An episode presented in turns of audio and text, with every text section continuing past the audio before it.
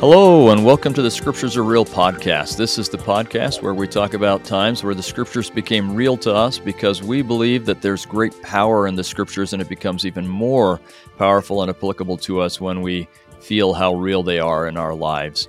I'm your host, Kerry Muhlestein, and I'm so excited to have with me today my good friend and colleague, Keith Wilson uh, who I've taught with here at BYU for a, a long time. I don't want to say like really long time because it makes us both sound old, but uh, for a long time. So, welcome, Keith. Good to have you with us. Uh, the truth of the matter, Kerry, is we are old. Yeah, well, strike that from the record. But no, all right, uh, fair enough. Um, so, Keith, would you just tell us a little bit about yourself? Uh, sure, uh, I'd love to. I've I've been teaching here in ancient scripture now for some four decades.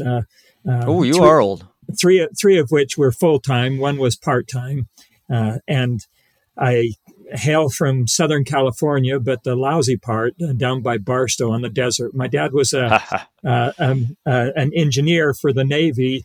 Uh, but it was a weapons testing station down there, and he, so that they could set off bombs in the desert and nobody get uptight. So that was. I don't think we've I don't think we've ever talked about that, but that was in my mission actually. But was it uh, really? Yeah, yeah, we were San out, Bernardino we were out mission. a place called Ridgecrest or China Lake. Just oh yeah, just I've been just, in Ridgecrest. Yeah, I, I, think if you got sent there, you'd probably done something wrong with your mission president. no, actually, we had a counselor in the mission presidency that lived in Ridgecrest, so I, I, I went out and did some stuff with him a couple times. But yeah, so that was where I was raised out in the desert. Uh, came up to BYU uh, and uh, really found myself here uh, and my sort of a niche. Uh, my brother and I, uh, going through our undergrad after we after I served a mission in Austria, we started a diamond business and it kind of took off. But all along, I knew that I wanted to teach, and so I, I just tried to get as much education as I could. I did a master's here in addition to an undergrad, and then I uh, transferred, started a PhD and transferred up to the U uh, and studied with a professor up there that was really good. And I did higher education and kind of the change uh, in higher education, uh, especially change from religious roots to uh, to secular roots. And so that's always been an interest of mine. And now I research and write on the RLDS and uh, the uh, the path that they've taken in the last 50 years kind of diverging really from the restoration and going back to more of a traditional uh, Protestant Christian church. So that's kind of been my my research focus. Uh, and scripturally, I've just spread across the scriptures: Book of Mormon, New Testament, Old Testament, uh, and I just love the scriptures. So I'm really pleased to be on your uh, podcast this morning, talk about the scriptures. And, and, I'll just say, I don't think we have anyone here uh, in our college that is more passionate about teaching the scriptures and about uh, t- making sure that we teach the scriptures well than Keith. He's uh, great uh, for always keeping us on point on that, and and uh, I've appreciated that. So thank you, Keith. Oh, thanks, Kerry. So I know that there are lots of things. I, I think it's also worth pointing out that uh, Keith is a patriarch in his stake uh, which I, I, know is a responsibility that weighs heavily on you and, and uh, you take seriously. And, and we're grateful for uh, patriarchs. I think anyone who's received a patriarchal blessing is grateful for patriarchs. But um, yeah, in any uh, case, I, I, might say, Kerry, it's the it's the scariest calling I've had in the church, and I've had I've had a, a, most of them, you know, leadership callings, bishop and branch president, and uh, and the the scariest calling, you know, Cub Scouts and nursery and yeah. uh, and gospel doctrine teacher. But this one, uh, being a patriarch, uh, kind of ties me in a little bit with our Old Testament discussions. But it, it is uh, it is terrifying. It just is. I, I I will breathe a sigh of relief when they finally put me on non-functioning status because you just you, you you just have to you just have to be comfortable with receiving revelation and you know, revelation is is just an interesting thing when you when you get right down to the basics of what what is a revelatory thought, an impression, or an image, and so it's it's been a it's been a vast tutorial. Uh, still, uh, every Sunday when I have a blessing, I just oh, it's just such a humbling thing. I anyway, I don't think I'll ever get used to it, but uh, but, yeah, but after you give a hundred or so, then sort of you, you try to uh, be more comfortable. Anyway, yeah, let's dive in. Oh, we're we're grateful. We're grateful for patriarchs, really, and I, I, I know it's a it's a weight to take that seriously to receive revelation for someone else. Uh, so we, we yeah. appreciate you.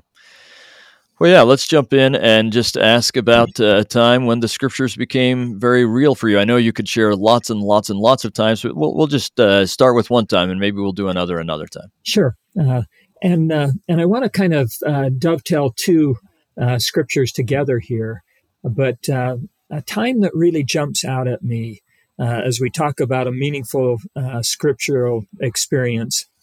I, I just barely arrived in the mission field in Austria uh, and I was in, I'd been there probably for about two to three weeks. And I was sent out to a small little area. It was the middle of uh, the beginning of winter, late November, early December. Uh, and I had a, I had a great companion, uh, but uh, we just didn't have really much of a, uh, the the field was not very white, other than the fact that it was snowing outside. It was uh, there were three thousand members in total in Austria, uh, and in our little area, our whole area, we had one widow. Okay, that was uh, that was a semi-active member of the church. One widow in our entire area. Uh, and I remember as I started, uh, all we did was tracked because we didn't have any other contacts and things. As I started in, the language was hard the weather was cold. I was from the desert. I'd never, you know, we'd seen two overcast days all year. And all of a sudden, for a month, I didn't even see the sun. It was just always overcast and gray. And my spirits fell quickly. And I can remember uh, praying hard and going to the scriptures and just trying to work through those initial days uh, and, uh, and, and just looking for anything that would encourage me. And I was reading in my in my reading program. I was just starting in again with the Book of Mormon, and I was reading in First Nephi 14. And I can remember I just barely received a letter from from home, and I'd gone into the other room to read it because I didn't want my companion to see me crying. I was so homesick. it was just a real tough time for a young, you know, 19 year old boy. Yeah. And uh, and I was reading in First Nephi 14 where it's talking about uh, the Lord, and he categorizes all religion and faith in in two churches: the Church of the Devil and the Church of the of the Lamb of God. And as I was just reading there in 14 about the Church of the Lamb of God, I was cruising along and and and not going too deep, and then I came ar- across verse. Uh, let's see, I'll just go right to the verse. I came across verse 12 and it said, And it came to pass that I beheld the church of the Lamb of God, and its numbers were few because of the wickedness and abominations of the whore who sat upon the many waters. Nevertheless, I beheld that the church of the Lamb of God, uh, who were the saints upon the uh, um, who were the saints of God, were also upon all the face of the earth. And uh, and then it goes on and talks about them being scattered. Uh, and I and as I read that, I you know, I baptized my best friend in high school and, and I wanted a taste of that. And yet all I was doing was just getting doors slammed in my face and not understanding yeah. people. And then I read that passage and it said its numbers were few. And I just thought, we don't, we don't have to be the majority faith in order to be doing God's work and to be part of God's plan. And I, that day, I just kind of girded up my loins and said, Come on, buck up.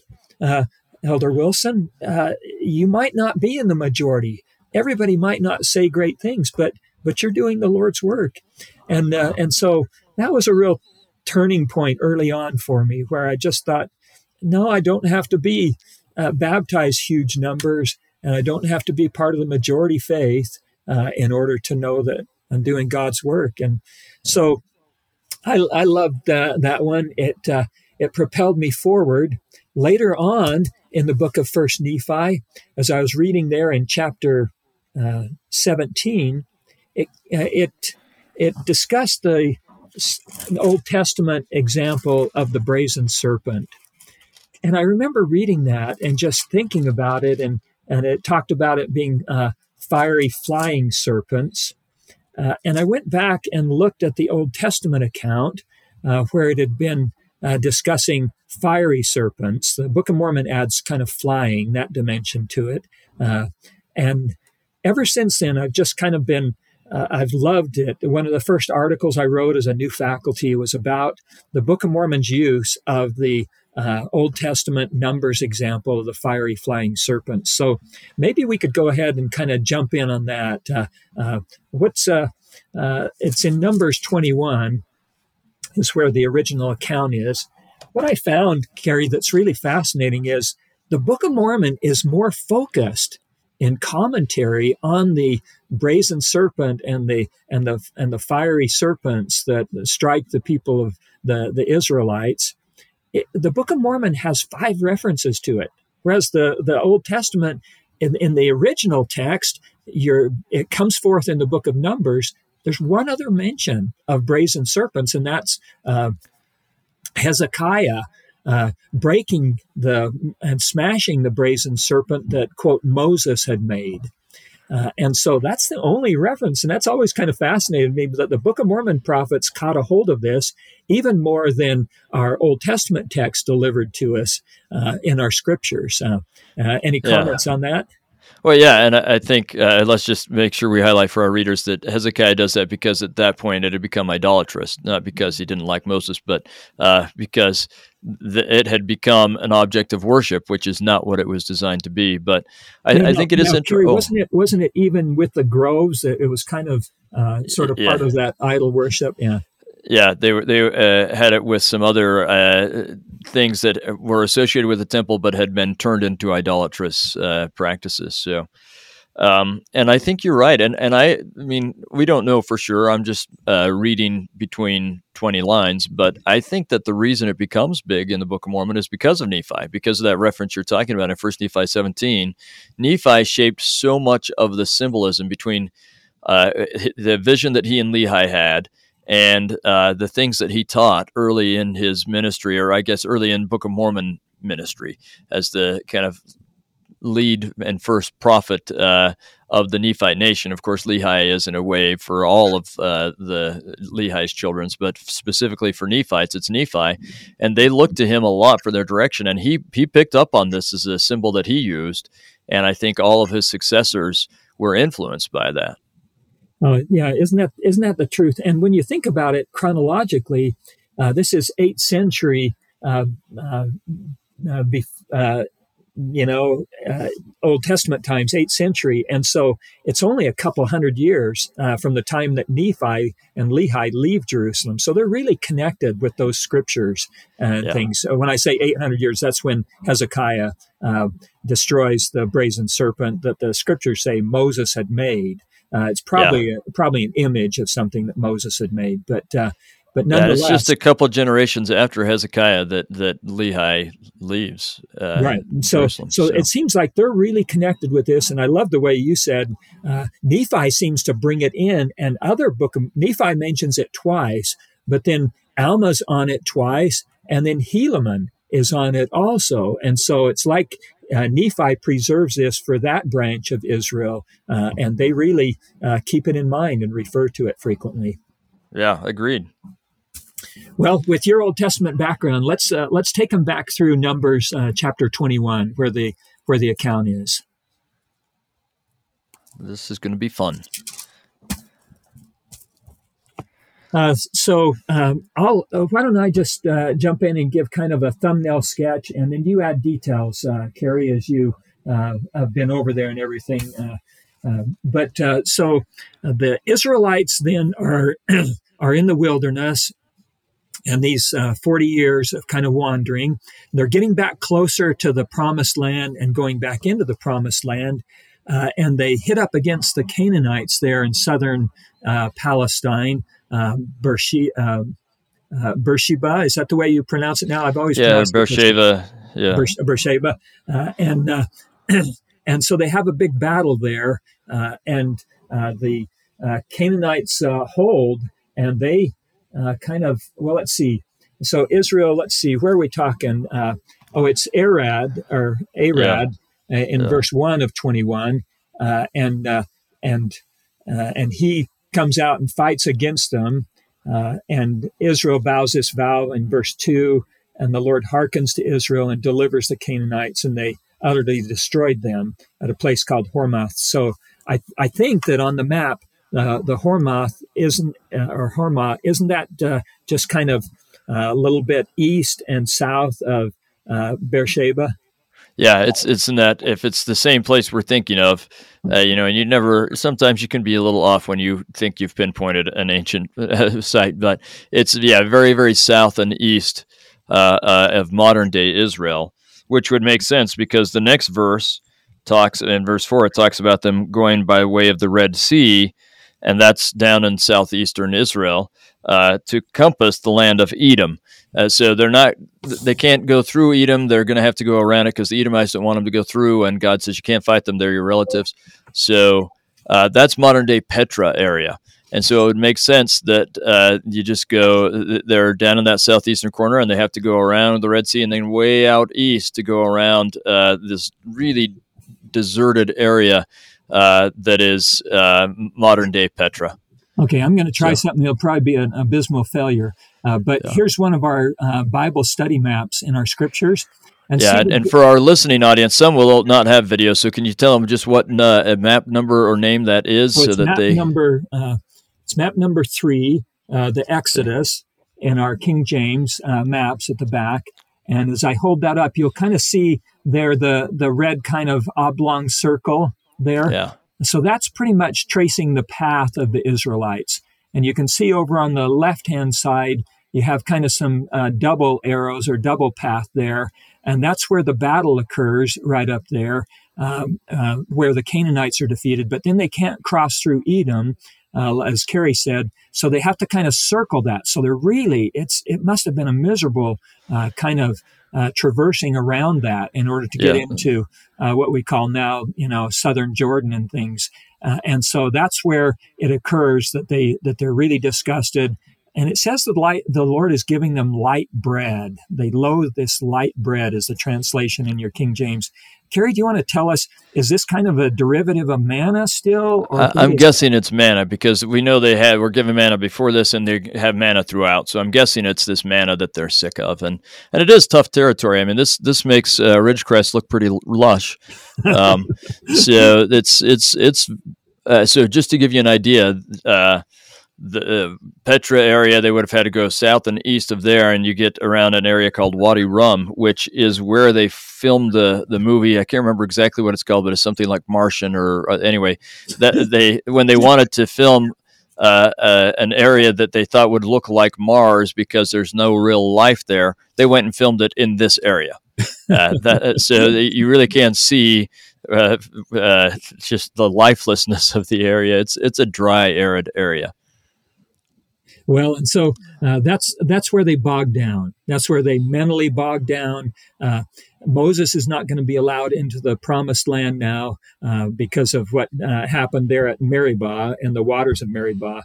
And so uh, we have then this situation where uh, as they journey there and they have to go around Edom and they're stuck out in the desert. it says in verse 4 and the soul of the people was much discouraged because of the way. Uh, and the people spake against Mo- God and against Moses. So that's verse five. Uh, Why have you brought us out of Egypt? There's there's no bread here. There's no water. Uh, our soul loatheth, and it's just oh, you can you can begin to imagine how uh, discouraged they are. This this is hot, indisput. Uh, you know, it's just uh, the wind blow, blows and dries you out. It's just day in yeah. day out the same thing. In fact, maybe I can share a little story about that if that's all right. Sure. I, I remember one time, the first time I took my family to uh, live in Jerusalem for a year. The first thing we did before we even got to Jerusalem is we wanted I wanted to take them down to Egypt. Of course, it's me, right? I had to go to Egypt, uh, and then we were going to go over to see Petra. And so we went down, and we were uh, just hauling our own luggage ourselves, walking across these borders, and it was 110 degrees and there was that hot uh, hot wind blowing that you're talking about, and we're just standing in these lines outside, uh, and it is just miserable. And I've got uh, six kids between the age of 12 and, and two. No, thir- uh, 13 and three. And, uh, and it's just miserable. And as, as, we were doing that, I thought, you know, I, I have Israelite ancestors that were in this exact area with kids probably families this similar to mine. And uh, I know at least that in a little while, I'm going to get into an air conditioned car. Uh, maybe half an hour, an hour, but I, I'm going to get out of this. They were never going to get out of this ever. And it struck me that uh, the miracle would have been if they didn't murmur. Like I, I, before this, I'd always thought, oh, those Israelites, they were murmuring what was wrong with them. And at this point, I thought, if I were here taking care of my family in these kind of situation, this kind of condition, I think I'd be murmuring. Uh, I can't point my finger at them anymore. I, I really think I would have ended up murmuring. So uh, uh, it's, it's tough. In the Book of Mormon, when uh, Nephi takes kind of a pause and talks about their journey, and they're out in this same area, uh, yeah. he, he says, Laman and Lemuel were just coming unglued. And one of the things in chapter 17 of First Nephi, verse 2, uh, Laman and Lemuel are teeing off, and they said, no, I'm sorry, it's verse 20. They, they, they make the statement, Our women have had to bear children in the wilderness uh, and eat on raw meat uh, and, and suffer all kinds of uh, deprivations. Yeah. It would have been better for them if they'd never been born. That's what they say. If they'd never been born, you know, that was yeah. how, how, how tough it was uh, just for Nephi's group in this same area. Okay. And it is hard when your family is suffering. It's uh, for me at least. I, I, it's harder than if it's just you. But when you're when you feel like you're making your family suffer because you told them to come on this, yeah. uh, that's tough. Yeah, anyway, sorry, so, keep going. So true. All right, so uh, so, verse 5 of Numbers chapter 21, uh, the people speak against Moses and, and complain uh, uh, and all manner of things the food, the no water, just lousy, lousy conditions. Uh, and in verse 6, it says, The Lord sent fiery flying serp- or fiery serpents among the people, and they bit the people, and much of the people of Israel died. Okay. and when, uh, when they see their plight, they come back to Moses and say, Yeah, we've sinned. We shouldn't have complained and spoken against the Lord. Uh, that's in verse 7.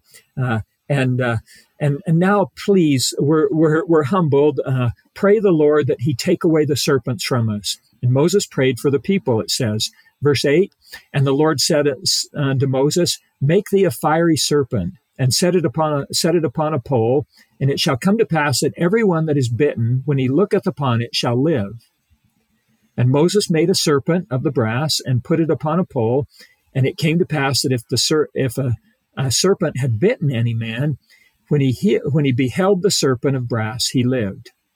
And then it just and then it just leaves the example and goes forward. Okay, but it leaves us with this really uh, very singular kind of situation where uh, they're being bitten, they uh, they they're humbled, uh, uh, and it must have it's obviously uh, when it says fiery serpents, it must have been referring to the fact that they were poisonous. Yeah, um, yeah, it's got to be that fiery bite, right? And uh, and man, I can tell you, in the Book of Mormon, chapter seventeen, it says fiery flying serpents. Where I was raised out there in Ridge, Ridgecrest, in some areas where there were bigger washes, they'd have a lot of sagebrush, and it would get quite thick, kind of creosote and sage and things. Uh, and uh, you couldn't really see the ground too well when you walked through those bushy areas in these ravines and things. And but we used to love to go down in there because that's where all the lizards were, and and the uh, uh the uh, some of the, the you know the the harmless snakes. But every once in a while, when you'd be down in there, you'd disturb a rattlesnake. Uh, uh, good old timber, uh, you know, uh, diamondback rattlesnake, and you couldn't even see the snake. But when you disturbed it and you got too close to it, that rattle would go off. and it just put the fear of death in you. And you didn't know where the snake was, but you did know that that a big enough rattlesnake can can cover three and four feet. You know when it strikes. And you just you just kind of would would very gently just start to back up and try to get out of that immediate area. Uh, and i can imagine that this was a horrifying experience because people were dying. So their legs are swelling up from the snake bites and things like that.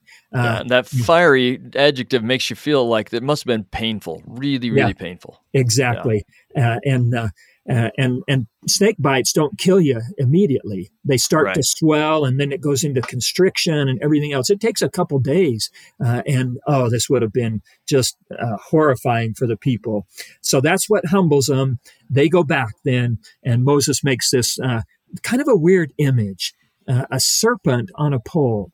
And, and for us, serpents usually are seen just, just totally in the negative. Very few people like to have uh, a pet rattlesnake or anything like that. You know, it's yeah. uh, uh, we go to all other kinds of pets and animals, but but but not a slimy snake that's poisonous or anything like that. So why did why did God instruct Moses to use a serpent? Okay, uh, do you want to launch in on that one, Kerry, or do you want me to kind of?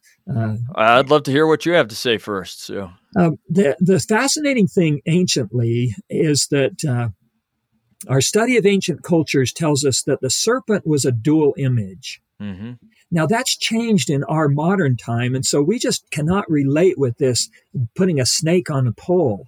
Uh, and most believe that the very what do they call it a caduceus or something uh, the the serpent on the pole for the medical symbol mm-hmm. uh, most believe that that's probably a derivative of this ancient uh, uh example of uh, moses putting a serpent on the pole as a sign of a healing uh, kind of power right. but nevertheless this this serpent image is a, is a weird one for us until you realize that anciently the serpent was seen as both a sign of life and of death it was an yeah. image that was used, a dual image. Uh, for us, it's become a single image, but back then it was a dual image. So let's explore that just a little so you understand. Uh, very first one in the Garden of Eden, uh, Eve is tempted, and Satan comes as what? As a snake. And Eve doesn't, like most women would do, Eve doesn't recoil and say, Ooh, a snake, get me out of here. You know, and I shouldn't say women, men too. You know, who loves a, yeah. who loves a slimy old snake that's going to bite you? Uh, that's not Eve's response. Eve dialogues with the snake and everything else. Why? Because the snake was also a symbol of, of, uh, of birth uh, and of eternity uh, in your, you could tell us more, Kerry, in your Egyptian uh, symbolism, uh, but there's, uh, who is it? Atum is actually, there's a document where he is discussing the afterlife or something like that with Osiris. Uh, and, and he says, I'm going to go back into the form of a snake. Uh, something like that, a document like that, yeah. meaning the eternities and things. Um, do you want to jump in? Sure. I mean, uh, and, and, you're right, but I think both snakes and water are they're the two things that universally in the ancient world, and I, I mean, like in the Americas and ancient, uh, you know, uh, like the Iraq area, wherever, they they have both life giving and death bringing qualities, right? And and you can see with water, yeah, if if you don't have it, you're going to die if you get too much of it, you die, right? Um, floods are a problem as well. Uh, and the same thing with snakes. Part of the reason that snakes are uh, have this symbolism of rebirth and thus of eternity is because of the way they shed their skin, right? And since they shed their skin, you can see the old snake left behind and the new snake that's going off. And, and that becomes a symbol of rebirth and uh, renewal of life uh, and uh, anthropologically, often also talk about well, you take that that symbol of something that can harm you, and if you can harness it, then it can be something that saves you. And and they were aware also that you could build up uh, immunity to snake bites and things like that. Um, so uh, you get this kind of uh, idea of trying to harness both that rebirth symbolism and trying to harness the the bad and turn it into good, so that it becomes uh, a, a, as you said, a dual symbol. Snakes uh, can save you and they can kill you. Well, that, that's fascinating to see to talk about that uh, shedding the skin and things like that. Uh, but uh, after after reading these accounts of where it had this dual symbolism, it made a lot more sense to me that uh, that that's why the Lord would bring it. Now, the ultimate example of this in the in the Old Testament account, it says they have to look, but in both the New Testament and the Book of Mormon, it makes very clear that they're looking at the image of Christ, a symbol, yeah. a symbolic image of Christ. Uh, why don't we just look at the New Testament reference for a half second? That's John three, uh, verse fifteen. John 3:16 is our famous God so loved the world that he gave his only begotten son. But just prior to that, in verse 14, it says as so this is John 3 verse 14 as Moses lifted up the serpent in the wilderness even so must the son of man be lifted up that whosoever believeth in him should not perish but have eternal life. Uh, so and then we get for God so loved the world that he gave his exactly. only begotten son right? and so this is clearly a Christ symbol uh, mm-hmm. I- image in the Old Testament. It's a tough one for us because uh, you know who wants to to idolize a snake, you know? But it's but it's uh, the Lord's way of just uh, uh, prefacing uh, the Savior being raised up on a pole uh, and his saving powers through the atonement. I, I, just love it for that reason. Okay. Yeah. Um, well, uh, let's let's look at one other thing in there. Um, uh, in the uh, in the account, it says that they pray that He'd take the serpents away from them, and the Lord's generous, and He takes them away because the His prophet Moses came and asked Him to take him away. Right? No. Uh, this is this is something that's always struck me as being really uh, significant. He doesn't take the serpents away, but he provides a remedy for them to deal with the hardship of the serpents. And, and this is so lifelike that in life, uh, we, we hit crises, we hit things that are just insurmountable. Uh, and often we, we, we, we desire for that, for that miracle to just sweep it out of our lives and, and, and, and put us back upright. And instead, uh, the purpose of life is not to take away difficult things. The purpose of life is to provide a remedy to be able to make sense and to go forward in spite of difficulties. Uh, and so I think this one is just really instructive uh, that that God is not a genie in a bottle. Okay. Uh, but he is providing his son who came and, and, and experienced all this negativity and still rose above that and provide provided a salvific offering for us. And so uh, this this one, I can see why the new, the Book of Mormon prophets just latched onto this because this is so inclusive of the gospel of Jesus Christ and life and everything else. Uh, it, it, just yeah, it's uh, it's hard to to overstate what a powerful example this is. I call it in my classes, I call it the quintessential example of focusing on the Lord. The kind oh, of the, the, the, the, the, real focal point. And I, and I love how you focus or highlighted that um, it, the snakes aren't taken away, and probably not immediately that the, the pain is taken away. I mean, it may be when they see it, but uh, it, it's it might take them a little bit to get this. Maybe I can share a story that uh, I'm ashamed it took me this long to to make the story this real for me. I, I, just realized it this last summer, but um, uh, this last summer we took our youth for a youth conference down to Blanding, down to a Hole in the Rock area, oh, and we were doing pioneer stuff. You know, it was uh, come follow me church history stuff, but you know, I'm me, and I thought, well, this is kind of uh, similar to the terrain of Edom, so we're gonna we're gonna do some Bible stuff as well. So uh, one morning, by the time the youth woke up, I'd, I'd, brought with me a bunch of rubber snakes, and I'd painted one gold, and I had it hanging on a, a stick uh, over where we were having our breakfast and stuff. But I'd gotten a whole bunch of rubber snakes, and I made sure they were like uh, bright colored, so they wouldn't mistake them for real snakes. But you know, they were green and red and stuff. Uh, but I'd spread them out on the path they had to take from their tents to where we were uh, eating, uh, just to kind of reenact this story, right? But as I did that, I finally. I, I, I, finally made me stop and think. You know, the, the camp of Israel was huge. Now, the numbers in the Bible are probably ex- exaggerated, probably not quite that big, but this is a big, big group, which means that some of those people, no one, well, hardly anyone is going to be right by the center of camp where the brazen serpent is. And some of them are probably like half an hour, an hour walk away uh, where just yeah, if you have to start to set 10 after 10 after 10 after 10, right? And uh, and I started to think about that as some of my uh, youth were probably about a 10 minute walk away, well, five minute walk away from uh, where the, the the pavilion was where they could put their tents as opposed to the pavilion where that kind of central area was, right? And I thought about them encountering the snake and having to walk over to where I was, and I thought, you know, some of these Israelites, if they got bitten, and you know, Nephi says uh, they just refused to look. And I always had in my mind, well, it's right there in front of them and they just won't look up. They're just like, I'm going to look down. There's no way I'm going to look up. And I suddenly realized, well, part of the refusing to look is that they probably had to walk a ways. And if you've been bitten by a snake, actually the last thing you feel like doing is walking on that leg that was just bitten by a snake. And so this uh, opportunity to be healed did mean they were going to have to have some pain for at least a little while. And they were going to have to put some painful effort out to get there uh, and I, I, guess that's what they probably weren't willing to do. Uh, they'd rather just lay down and die, literally, than go through the painful effort to get to where the snake uh, was that they could look at and be saved. And I, I, still think that's they must not have believed it could really save them. Uh, the, but uh, even if you weren't sure, if it's right in front of you, you'd at least look. Maybe it'll save me, and you look right. But if it requires a little bit of effort and you're not sure, then you probably don't put forth the effort. And that uh, seems much more like my life right? The the answer to our healing and the answer to God helping us is probably not just, oh, here I am, I've been bitten, and all I have to do is incline my head 20 degrees and I'll be saved. Uh, I might have to walk a little ways on a painful leg.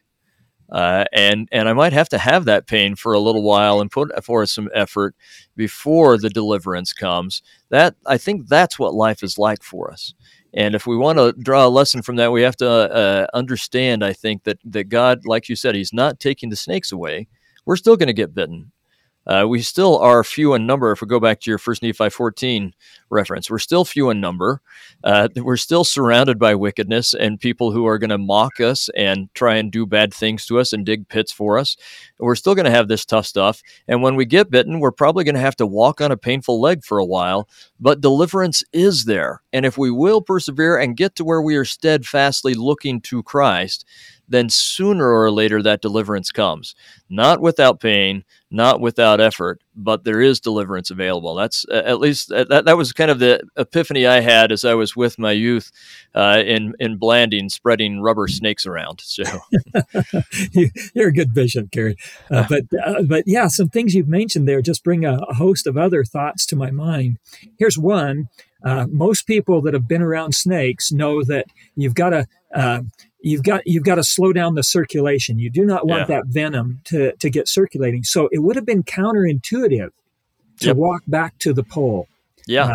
Uh, uh, and and like you said, it would have also been quite painful. Uh, and uh, and nowadays, the first thing you want to do with a snake bite is stop the circulation. Get yeah. You lay down and get someone else to take yeah. care, get you where you need uh-huh. to go. And and so wow, that's uh, that's really uh, a fun insight there to think about what these people would have been going through and how much they had to trust in the prophet there, and this and this kind of crazy symbol that he'd put on a pole. Uh, yeah. Uh, how how how counterintuitive it would have been, and I think about sometimes how uh, the words of the prophets aren't always the popular opinion. Uh, they sometimes seem outdated. They sometimes seem, you know, just uh, uh, sort of in a different different world or mindset, uh, and yet um, the Lord's prophet is still uh, that person that God's trying to influence us through uh, and and following the path and things. Uh, that, that's really a fun thing that you said uh, with your rubber snakes. I, I want to be in your ward. all right. Well, well, what you what you just said also reminds me. I, I think it's worth highlighting just a little bit more this idea that in the Old Testament, most of the time, the solutions God gave them didn't make sense. It's not what would make sense the way we usually think of. Whether that be, oh, we'll run out by the Red Sea and get trapped there, and I'll take care of you there. Or whether it be walk and look at a snake, or whether it be walk around the walls of a city and it'll make it fall uh, you, I mean, like, oh yeah, that's a great idea. Of course, that'll make it fall, right? Yeah, that, that makes sense. Or how about you get down to 300 guys and you blow horns and and break lamps, and he'd be like, what? What a stupid idea! How is that going to win a war, right? None of the or or uh, Hezekiah or well, actually Ahab, uh, d- don't don't do anything. Uh, just sit and wait, and God will take care of these countries that are coming to war against you. Right? None of this makes sense the the, uh, the way we think and the way the world thinks, nothing God asks Israel to do to be saved ever makes sense. And what a surprise if the things the prophets are asking us to do don't match up with what the world is telling us is make what makes sense or what we should do. It, we shouldn't expect that it will. We just trust that God knows what He's doing, and His prophets reveal that to us, and we move forward. And even when it doesn't make sense or when it's counter to what the world is teaching us, because frankly, the world can't save us. So sticking with them is a bad idea. We got to go with the crazy. Um, that's uh, that's so uh, such a good summation even as we talk too about prophets uh, and being uh, sort of a mouthpiece for God or God can work through them to bless us, isn't it interesting in these examples with Moses that Moses still has plenty of weaknesses? Uh, yeah. and and and sometimes today with the information age, uh, a prophet spits on the sidewalk or makes a, makes a statement that that he later changes or something like this, and and our and our culture just jumps all over it. And how can you believe something like that? That that person's being led by God, uh, and and I and I suspect that some of the ancient Israelites said, "Well, yeah, Moses, we remembered when you you know kind of uh, didn't follow the Lord's instructions at Meribah uh, and and and other things." Um, yeah, so it's it's it's such a fascinating thing to think of the Lord using prophets to to help us, but they're also uh, they're not translated beings or anything. They're just people like you and I are that, that God has asked to, to lead uh, his people. Anyway, uh, so there's another aspect here that I think we ought to, to mention because this is one that the Book of Mormon just jumps all over. Uh, and it and it really captures Nephi's atten- attention, and then the other prophets also are quick to mention it. So, if you want to do a Book of Mormon study on uh, Numbers 21, uh, verses 4 through 9, you'd want let me just cite them for you if if the listeners want to go back and look at these passages i think i have them pretty well committed to memory uh, you have first nephi 17 verse 41 Okay. And that's where it says the fiery flying serpents. So you have this mm-hmm. image of them flying. Some speculate that it could have been a breed of snakes in the in ancient Arabia that were tree snakes that actually could could kind of jump from branch to branch. But I think it's like Kerry said that it's probably the the strike of a big snake coming out and then recoiling is what the what the flying notion was. Uh, but in First Nephi 17:41, you'll note that the point that Nephi wants to emphasize is says, uh, God prepared a way for them that they might be healed, and the labor which they had to perform was to look, like Kerry said, and probably embedded in that is walking back too, getting in yeah. the vicinity of the pole. Uh, and because of the simpleness of the way or the easiness of it, there were many who perished. So the Book of Mormon emphasizes this simple thing that it, yeah. it, was just such a straightforward thing that they were commanded to do. Uh, no anti-venom, no ice packs, no anything else. Okay, just just get back to the pole and look and look at it. Now, if you go to the next reference, uh, Second Nephi twenty-five, there in verse. Uh, oh, let's see. It's over in verse twenty uh, of Second Nephi 25. Now, my brethren, I have spoken plainly that ye cannot err, as the Lord God liveth, that brought Israel up out of the land of Egypt, and gave unto Moses power that he should heal the nations after they had been bitten by the poisonous serpents. Isn't that interesting? It just keys in on this poisonous serpents one. I mean, it, God gave Moses power to part the Red Sea and to strike the rock and everything else. But the brazen serpent is a really dominant Old Testament uh, kind of just uh, transplant here. So anyway, he says, if they would cast their eyes upon uh, unto the serpent, which he did raise up before them, and also gave him power that he could smite the rock. Uh, uh, and and it says right there, none other name given under. So it's a direct reference there to Jesus Christ. Okay, so once again, uh, if they would just cast their eyes. Okay, go to the next one. I'll just fly quickly. I don't want to bore you too much, but the next one is Alma, as he speaks about it uh, with the Zoramites, and he says in or verse thirty. Uh, chapter 33 so it's alma 33 and it's about verse 23 let's see if i can go there real quickly uh, and uh, and in this one, he starts out. Uh, he's talking about the plan of justice, faith unto repentance, and verse 16, and then he goes to 17. Uh, God grant unto you that ye may begin to exercise your faith unto repentance. Okay. Oh, I'm sorry. I was in 34. uh, flip the page, Brother Wilson. All right. So it's in verse 19. Uh, and he's been talking about because of the Son, because of the Son. And in verse 19 of chapter 33, he says, Behold, he was spoken of by Moses, referring to Jesus Christ. Uh, yea, and a type was raised up in the wilderness, and whoso would look might upon it might live, and many did look and live, but few understood the meaning of those things because of the hardness of their hearts. Okay, uh, and then he goes on, and they would not look, therefore they perished. Uh, now, is the reason they would not look is because they did not believe that it would heal them. O my brethren, if you could be healed by merely casting about your eyes, that ye might be healed, would ye not behold quickly? Or would ye rather harden your hearts in unbelief and be slothful, that ye would cast about your eyes that ye might perish? And then in verse 22, the capstone, If so, woe shall come upon you. But if not so, then cast about your eyes and begin to believe in the Son of God, that he will redeem this people. Okay, now, so that's the, the third reference. The fourth one is a more discreet one, but it does, does put this in a little kind of real pithy saying. In 37, verse 47, Alma says, referring just obliquely to this, look to God and live. Mm. And then you've got your last one in Helaman 8, which is largely he's reciting the prophets and saying, Didn't prophet, didn't Moses testify of Christ even as he raised up the serpent on the pole? Uh, so the Book of Mormon just really wants you to, to internalize this, uh, this Numbers 21 account. Kerry?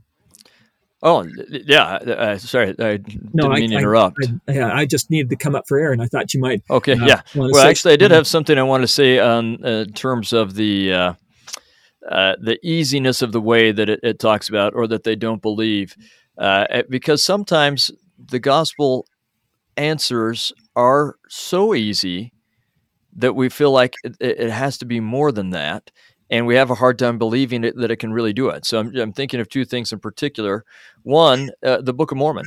I, I, remember this promise that President Benson gave us. Actually, he was repeating President Romney, but uh, the idea that if you will read the Book of Mormon daily as a family, and he has this whole list of things that will happen, you'll have more peace, you know, there'll be greater love and harmony in your home, and all of these things, right? Uh, and it's almost too easy.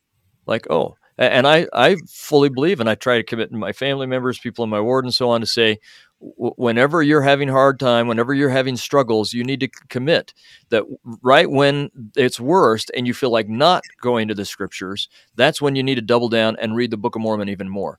But it just seems like it's too easy. Oh, the, the answer can't be just spending more yeah. time and reading the Book of Mormon, but it is. I mean, uh, yeah, but I've, partially. Oh. I've read that book before. You know? Yeah, yeah, yeah. That's exactly right. I've read it. Uh, how is this going to do it? Now, part of the reason that the answer is in the Book of Mormon is because of the second thing that this is saying. It's not just because of the easiness of the way, but it's because they don't believe that it will heal them, And specifically that's compared to believing in Christ, right? And that's what the Book of Mormon will do. Will testify that Christ does redeem. And I think we struggle with that today. We have a hard time believing. We, we believe, oh, he'll probably save Keith Wilson because Keith is such a good guy. And I'll probably save this lady who always is taking bread to everyone or whatever else, right? But I don't know that he can save me. But the truth of the matter is that Christ can save you. It's that easy. It's that simple and it's that plain. You believe in Christ, you have true faith in Christ, and He will save you. And uh, and and it doesn't matter how ding dongy you are. It doesn't matter what's wrong with uh, you in doing this or what's wrong with you in doing that.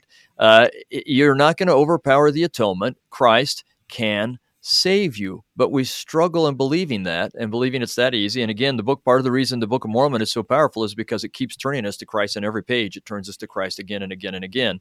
Um, if we would just believe that, there are so many sorrows and heartaches that we're going through that uh, some of them would just be taken away and some of them would be made less if we just really believe even in the midst of so let's let's say for example depression i have uh, very uh, several people who are very very close to me that really struggle with depression and i'm not so naive to think that reading the book of mormon uh, every day for a month is just going to solve depression and I'm not going to believe that that believing that. Uh, well, I'm not going to say that if you really have faith in Christ, you won't have depression. I don't think that's accurate. I don't think that's the case.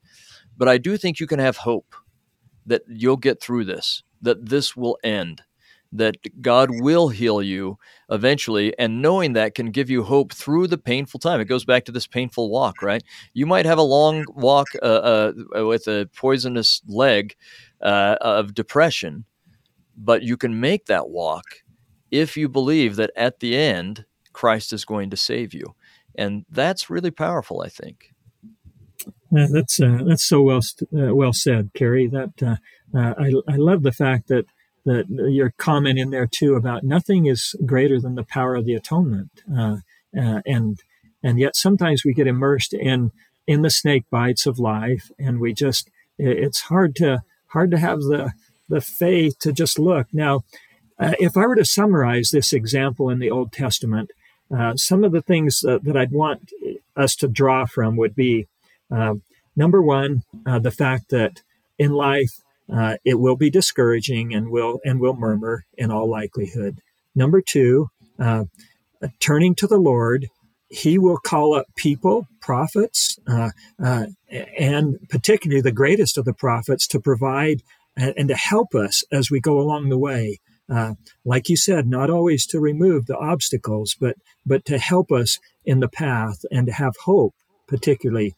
But then the the the high point of the brazen serpent has to be the image of Christ and Christ in our lives, and and looking at that. And then the last would be uh, Christ doesn't take all the problems away, but there is a simple solution to maintain hope, and that is to look to Christ and His great power. Now, let me just uh, cite for you, if we're if we're if we're lining those up, let me just cite for you one that I think is the epicenter, and that is looking to Christ, looking to Him uh, to to be the the source of power and hope and strength in our lives. And there's one classic example in the New Testament that I just have to tie into our discussion today, and, and I'll be brief, and that's Peter walking on the water. Okay, in between the feeding the 5,000 and the bread of life discourse, uh, we have that evening where the Savior sends them on a boat. They get caught in a real bad storm out there on the Sea of Galilee. Uh, and in the midst of the storm, after praying on his own up in a mountain, uh, Jesus comes to him and walks on the water and uh, and and it's a classic one. Everybody knows that example because it's such a such a unique miracle of him defying gravity. When they see him, they cry out for fear. The disciples actually probably believe that he's the spirit of death because they've been struggling with this storm at least five or six hours in a small boat caught in the middle of a very deep and cold lake at night when the wind's blowing and splashing them with water, hypothermia, all that stuff. Uh, and but they see Jesus and they first think he's probably the spirit of death. But then he speaks.